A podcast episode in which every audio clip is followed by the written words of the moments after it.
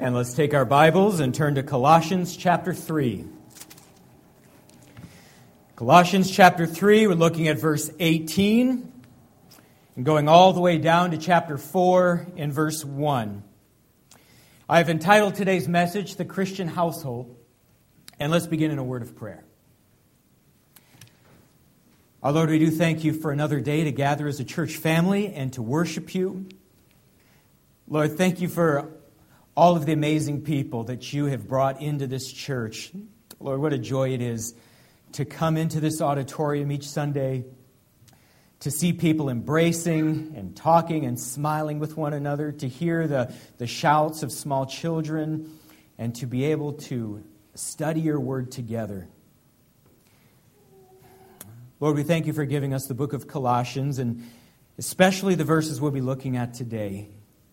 And would you help us to understand this passage well and help us to use it as we try to shape our own households to conform to your will, believing that your will for us is best. And we pray these things in the name of Jesus. Amen. So last week we learned that the Christian life isn't so much about giving things up as it is about replacing our virtues, excuse me, replacing our vices with virtues. And so in the first half of Colossians chapter 3, the apostle Paul wrote, "Put to death therefore what is earthly in you."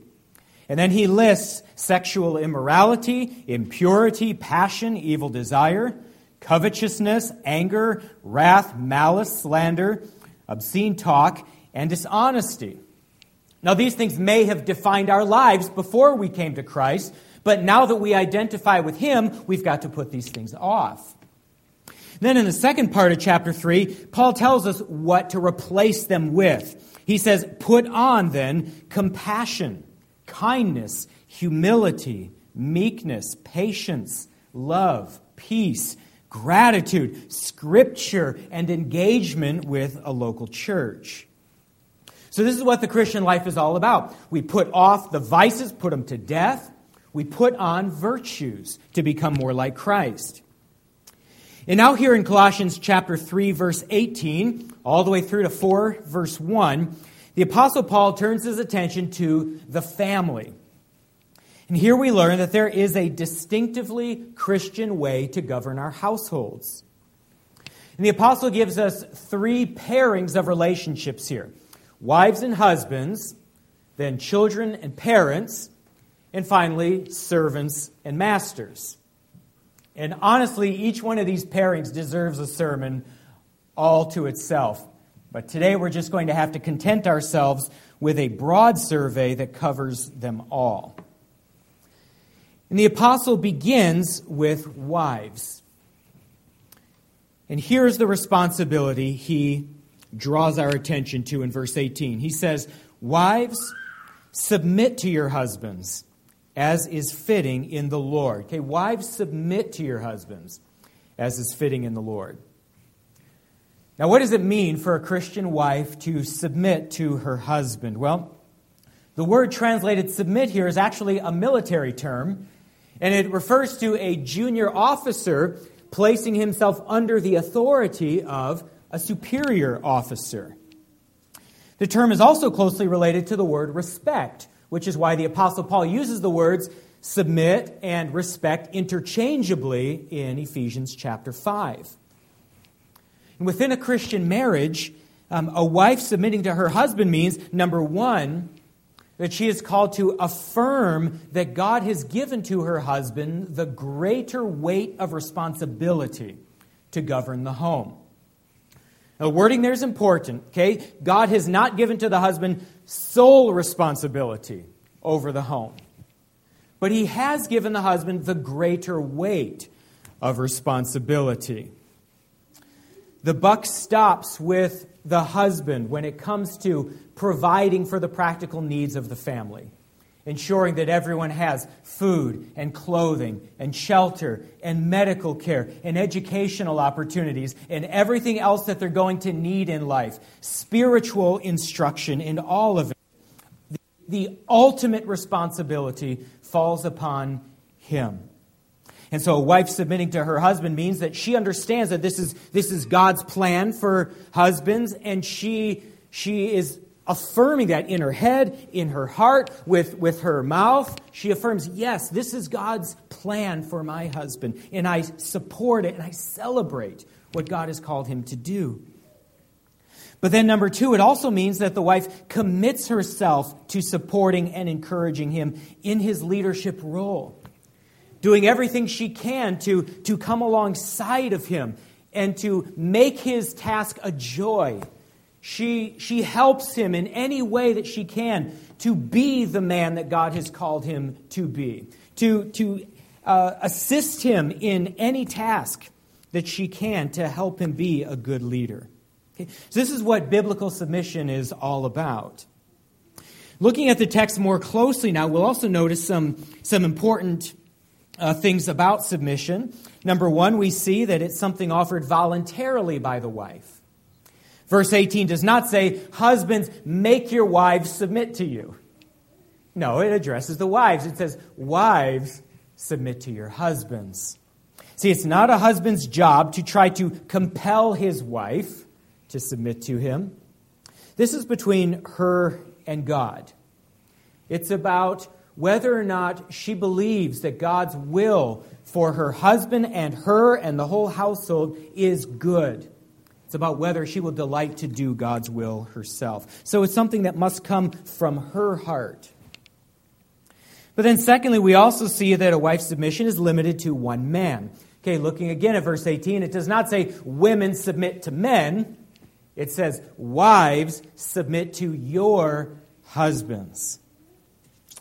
So, wives, that means that your submission to your husband is an act of love, which tells him that he is unique among all of the other men in your life. He is the, the only person in your life that you offer this to. And then, thirdly, we see that it's offered to the husband as an act of worship to God. Paul writes, Wives, submit to your husbands as is fitting in the Lord. So the wife is offering submission to her husband, recognizing that this is God's will for her, and out of her love for God, her desire to please Him, she offers this. That's biblical submission. But now we turn to the big question okay, how can a Christian wife cultivate this attitude? Now, I'm not a wife, I'm never going to be one, but, but I assume that this is probably really tough for the average wife to, to accept fact, I think that's why the Apostle Paul has singled this one out. I mean, a wife has a lot of responsibilities in the home. Why does Paul single out submission of, of all of the things he could have chosen? Well, because he understands this truth too that of all the responsibilities a Christian wife will have, this will be the toughest. So, how, wife, can you cultivate this important virtue? Well, as with all things, it'll begin in your heart. Wife, what is your heart attitude toward your husband? Are you discontent with your husband? Discontent with the man that you chose and which you pledged yourself to? Are you cultivating that discontentment? Are you focusing on all of his shortcomings? Well, wife, put that discontentment to death. Instead of thinking about all the ways that your husband doesn't measure up, dwell instead on his virtues. Refuse to compare your husband to any other husband or to any other man. Just dwell on him. See the evidences of God's grace in your husband's life. Point them out to him. Thank God for the virtues that you see in your husband. But then from this new heart attitude of, of gratitude rather than discontent, you will also speak words that honor your husband with your lips. Encourage your husband every chance that you get. Praise your husband in public and in private. I like what the uh, Christian author Betsy Ricucci has to say. She says, No member of my family has ever risen to greater godliness because of my lack of encouragement. So take that thought to heart, wives, and become your husband's greatest cheerleader. And then also learn to respect your husband in deeds. When you're out in public and your husband is rambling on, don't roll your eyes. Don't stand off at a distance from him. I'm not associated with that guy, right? Don't be impatient toward him. Don't criticize him in front of others or run him down behind his back. Instead, show affection for your husband in private and in public. And help him as he tries to be a good leader for his family. Be his cheerleader, his helper, his supporter, his wise counselor. Embrace the role that God has given to him. You know, wives, if you do these things, I believe the impact on your husband will be profound. If you will do these things, your husband will feel like a man. And if he feels like a man, he's probably going to act like a man. And that will be good for him, and it'll be good for you, and it'll be good for your children and your local church and your community as well. So, wives, be submissive to your husbands. But now we turn to verse 19. Now, Paul directs his eyes at husbands. Here's what he says to them Husbands, love your wives and do not be harsh with them. Husbands, love your wives. Now, love for your wife involves two things, husband. It involves delighting in her and then pouring out your life for her. I'll start with the first. Loving your wife means delighting in her. We have a responsibility, husbands, to cherish every good quality that we see in our wives. Proverbs chapter 5 speaks to this.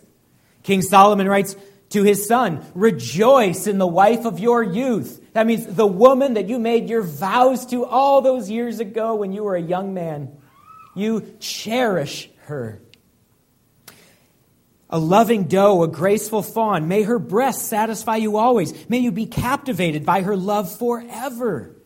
And then he says to his son, Why be captivated by an adulteress? Or embrace a stranger? See, cherish the woman that God gave to you, the one that you made your vows to in the presence of God and many witnesses. And then, husbands, show your wife that you cherish her in ways that are meaningful to her. See, many years ago, Gary Chapman came up with the five love languages. These were words of affirmation, quality time, physical touch, acts of service, and gifts. Husbands, our job is to figure out which of these are the most meaningful to our wives and then to begin practicing them regularly. Now, when my wife and I were newlyweds, I used to bring her a flower every week on Fridays. My wife loved it because gift giving is her love language. She would brag about me to her sister and her brother in law, but my brother in law would just laugh at her and say, You guys are newlyweds. He's not going to keep this up. And sadly, he was right. Okay? I didn't keep it up. I got a new job. The new job took me farther away from the, the flower shop, and so I just, I just stopped providing those flowers. But you know, I think I should probably restart it, at least something like it, because my wife loves to receive gifts. It's one of the ways that she knows that I cherish her. And so I should do better. We need to cherish our wives, men, and, and to do so in ways that they will find meaningful. But then the other part of love is this pouring out our lives for our wives. You know, most men will proudly declare, I would die for my wife. Well, yes, but will you live for your wife too? Will you subordinate your personal ambitions for the sake of meeting her needs? Will you sacrifice personal career goals, personal money goals? Will you give up your time, everything, for her sake? Husbands, if your wife starts telling you that you're working too many hours, that you're spending too much time away from home, that you're not giving enough attention to the kids, will you listen to her, subordinate your ambitions to her needs, and scale back and love her and serve her? And I think the Baptist leader Wayne Grudem has provided us with a great example here. Some of you might know Wayne Grudem way back in the day, he had a very prestigious job at a very prestigious seminary. Okay, he was like a professor of theology. He might have been the chairman of the department at a, at a seminary called Trinity Evangelical Divinity School. It's located in suburban Chicago, one of the largest, most prestigious seminaries on the planet. Well, then his wife started having some real health challenges. And they went to the doctors, they did everything they could, but finally the doctor said, There's, there's nothing more medically that we can do um, uh, for you. They told Wayne Grudem's wife that the only thing that could be done now was for them to leave the upper Midwest and go down to the Southwest. They said that the hotter temperatures and the drier air might bring her some physical relief. So Wayne Grudem walked away from his job at Trinity, packed up, and he and his wife moved down to Phoenix, Arizona. And he took a new job working at a school called Phoenix Seminary. At the time, Phoenix Seminary was this tiny little no name seminary but that's what he was trained to do, right? To, to teach theology. So he gave up this incredibly prestigious job, took this little a job at this no-name seminary way way out from where all the activity was in the theological world the activities in the major cities east of the mississippi it's not so much that far out west but he did it because he loves his wife and because he wanted to take good care of her and of course, now Phoenix Seminary is a very reputable school, almost single handedly because of his efforts. But that's what loving your wife looks like. Or we have an example right here from our own church family. Some of you will, remember Lou Murray. We were just talking about him on a Wednesday night. Lou Murray's wife was diagnosed with Alzheimer's. And eventually it got so bad that she had to go into a nursing home, and she was almost completely unresponsive. I mean, she didn't recognize anyone. She couldn't talk anymore. She couldn't feed herself. Nothing. Just basically 24 hours a day, she just laid in bed, blank stare, looking up at the ceiling. But Louis Murray loved his wife. And so every single day, he got up, fed himself breakfast, got dressed, and then he went to the nursing home. And every single day for more than six years, he went to her bedside, he fed her lunch himself, stayed all day at the nursing home with her, fed her dinner, and then went home. And then he'd wake up the next morning, do it all over again. She didn't even remember his name, but he did this for her. He kept a copy of his wedding vows inside of his Bible.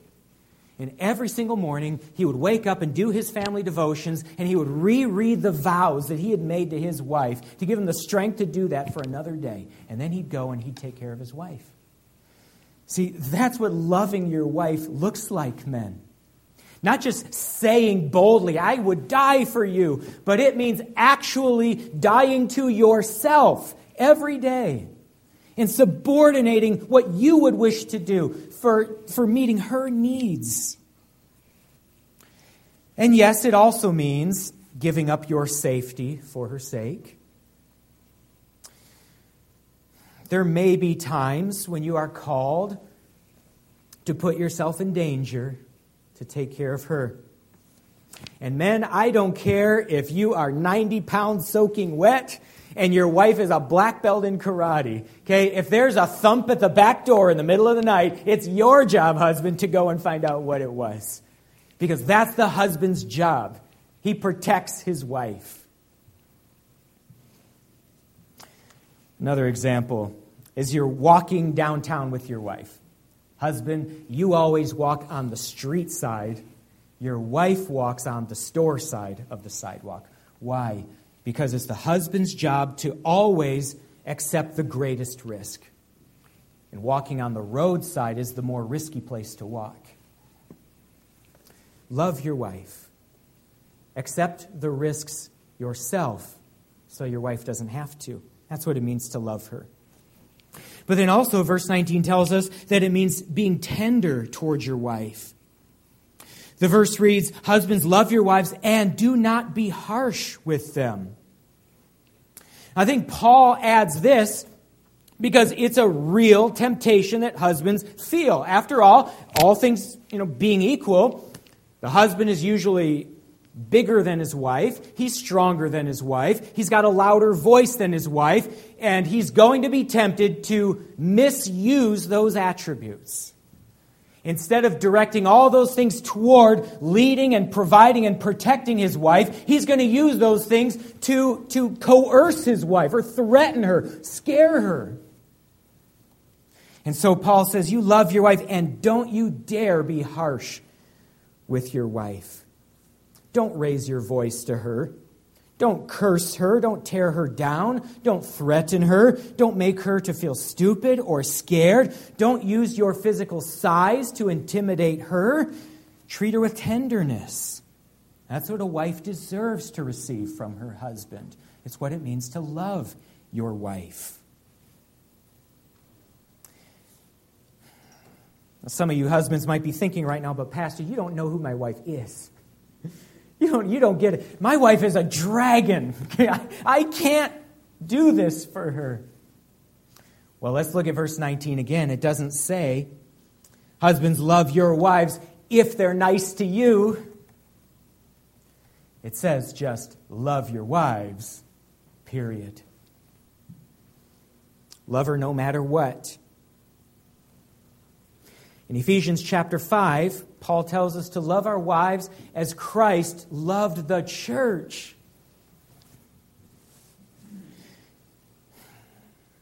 Left in our natural state, all of us, the Bible says, are hostile to God, hostile to Christ. We don't want anything to do with Him. And yet, Christ was willing to leave heaven's glory, come to earth, live among hostile people, and then die for their sakes. Husband, you're called to love your wife like that. Whether she's lovable or hostile to you, you care for her, you're tender toward her, you give your life for her. Now we turn to verse 20 and we look at God's word for children. It says, Children, obey your parents in everything, for this pleases the Lord. Now, first question we need to answer here is who qualifies as a child? Here's the guidance I'll give you. Okay, if you are old enough to understand these words, but still young enough that you're depending on mom and dad for your food, clothing, and shelter, then you qualify as a child in this verse. This verse is speaking to you.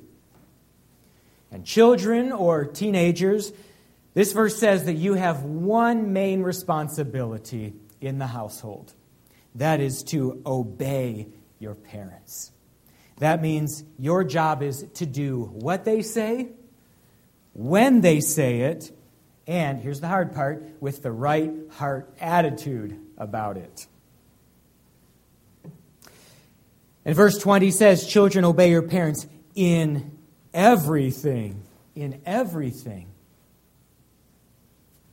Now, kids, sometimes your parents are going to make rules for you that you just don't understand. Like, how did they come up with this one? You're going to ask. When I was a senior in high school, my date to the senior prom lived in Canada. You know, my mom came up with this crazy rule. She said, Brandon, you're not allowed to drive across an international border to pick up your date and uh, go to your prom. I thought, Mom, I'm 17 years old. I got my own car. I, I let me go to Canada and get my date. She said, No. She said, You've got these two options instead. She said, Either I can go with you to pick up your date, or you can meet your date at the banquet hall. Now, neither of those options is appealing to a 17 year old guy, okay? I, I am not showing up at my date's front door with my mom in the back seat, okay? Not gonna happen.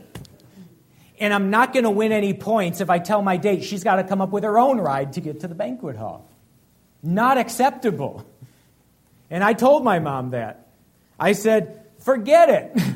I told her, I'm bigger than you. I've got my own car. I'm going to Canada whether you want me to or not. And I told her, there is nothing you can do about it. I don't remember this, but my mom does. okay? In her telling of the story, I had her pinned to a wall saying, There's nothing you can do about it. That's your pastor at 17 years old. My mom replied, She said, If you drive off, I'll call the police and report a stolen vehicle. How will your date feel when you come home with the cops? So I caved, okay? She had the trump card. And uh, I don't remember how it worked out, but I know my mom wasn't there, and I know I didn't go to Canada by myself. Okay? Sometimes parents make rules that kids don't understand. I couldn't understand what my mom was, was doing. But she understood that it's a dangerous thing for an inexperienced driver to go through downtown Detroit, cross an international border, drive through another major city, Windsor, and pick up a date, and then to do it again, the other direction, to go to the prom, and then to do it back and forth a second time when the prom is over. She thought it wasn't a good idea to let her son do something like that, not at that stage of, of development. You know, now that I'm a parent, sometimes I make rules for my kids that they don't understand. I've got this annoying rule that our kids should be in bed at about 7:30 on school nights. They don't like that rule. My, my son says, Dad, I don't require sleep.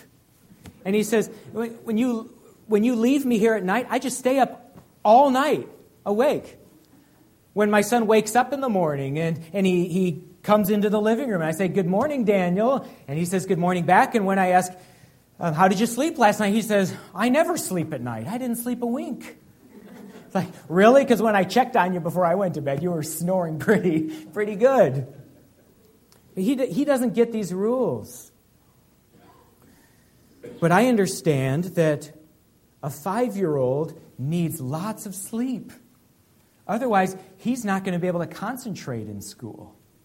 And he's going to be grumpy and he's going to get sluggish. And I don't want those things to happen. I want my son to be at his best during the day. That means he's got to sleep at night.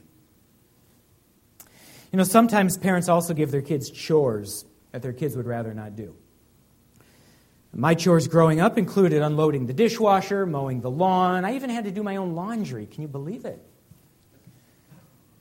Some of you guys might have chores at home that you'd rather not do. But you know, most parents, most parents are decent human beings. And they don't make their rules and assign their chores because they hate us. They do it because they love us. And because they want to protect us and also because they want us to learn responsibility, because they understand that one day we're going to graduate from high school and then we're going to leave the house. We're going to have to make it on our own. And they want us to be able to do our own laundry and wash our dishes when we're on our own. They love us. And this is the only way to teach us to do those things.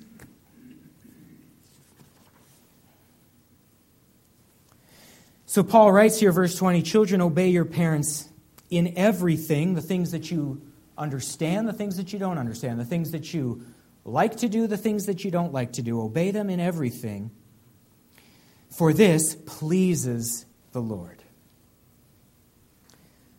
Kids, God gave parents to you as a gift to guide you safely into adulthood.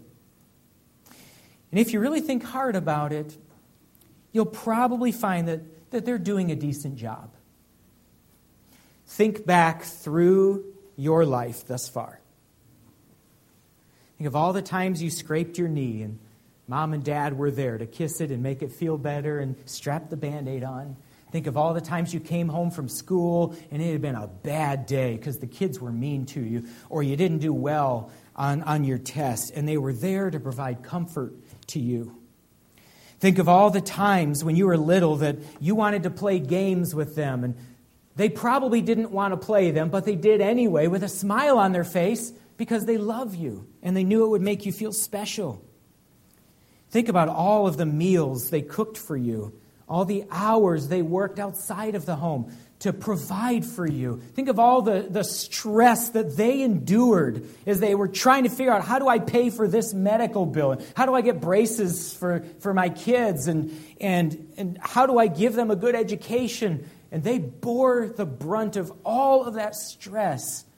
They didn't trouble you with it because they loved you, they wanted what was good for you. You know, kids, God has given your parents a great responsibility. Ephesians 5 says, Parents, raise your kids in the nurture and admonition of the Lord. That's a huge task. God has also delegated some authority to your parents. Authority sufficient for them to carry out their responsibilities.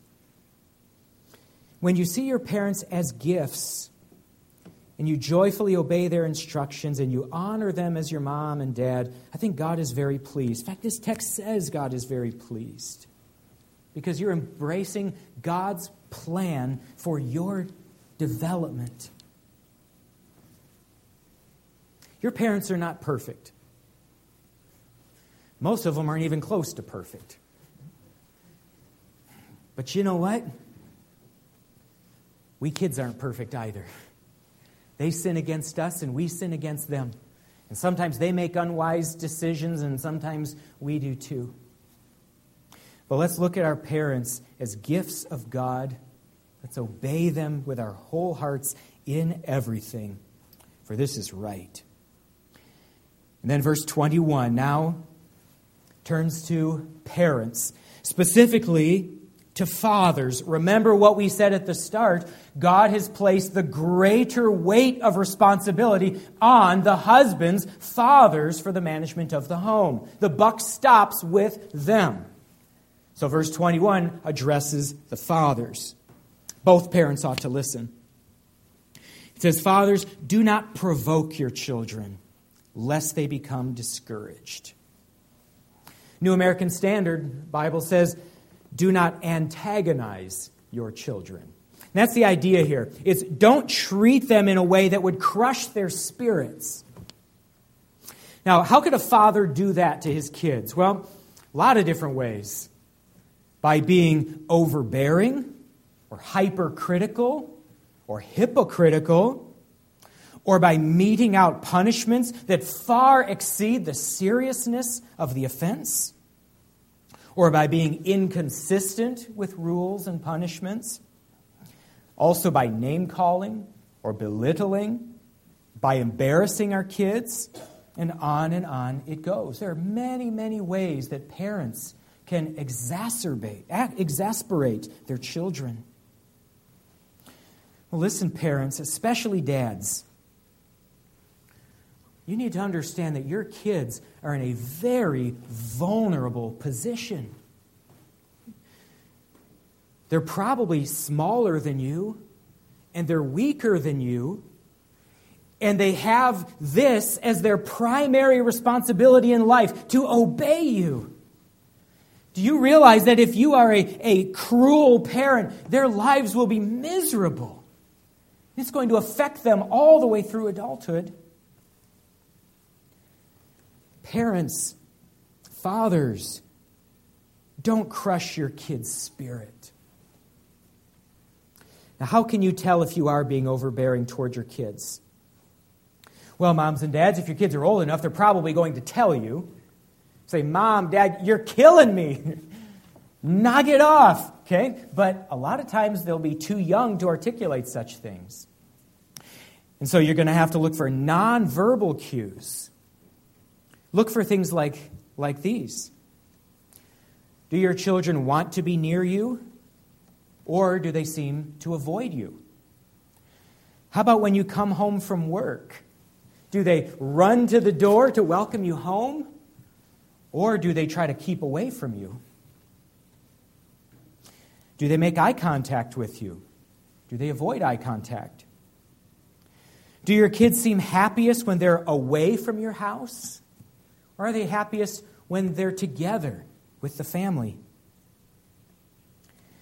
When your kids mess up, do they come to you for help? Or do they hide their mistake from you because they're scared of you? Do your small children draw pictures of you? What do those pictures look like? Do they ever draw pictures for you? If not, why don't you think they do? Parents, if you've been antagonizing your kids, you need to beg God to forgive you. And then you need to go to your kids. You need to beg them to forgive you. And then you need to come up with a new way to parent your kids a way that will love them and raise them in the nurture and admonition of the Lord, because that's God's will. And parents, if you don't repent and change your ways, all I can say to you is this God have mercy on you. Because we know what God thinks of little kids, and of those who mistreat them. I wish I had time to look at the final pairing, but I see that it's come to an end. So let me conclude with this. What we have in this passage is a Christian vision for the ideal household. And in this household, wives are submissive to their husbands, husbands are loving toward their wives, children are obedient to their parents, and parents are kind to their kids.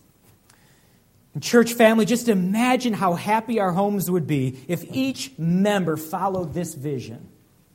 Imagine how happy our homes would be. Can you imagine the impact that our church would have on the communities that we represent if every household in this church lived out this ideal before a world that has largely lost the biblical vision of family life? What an impact we could make if we live this way. So let's work toward this ideal. And let's pray together now. Lord, you have given us a, a high and holy ideal for family life. And we want our families to measure up to it. So please help wives to learn to be submissive to their husbands. Help husbands to learn the meaning of love for their wives. Help children to become joyfully obedient to their parents, and help parents to be kind to their kids. Lord, help us to establish families that are pleasing to you, the, the kinds of families that will provide a powerful witness in our communities as they see the transformative effect of the gospel on each member of the household. Lord, help us to uphold this as a beautiful ideal before a culture that has largely forgotten it and sometimes even been hostile to it. And we pray all of these things in Jesus' name. Amen.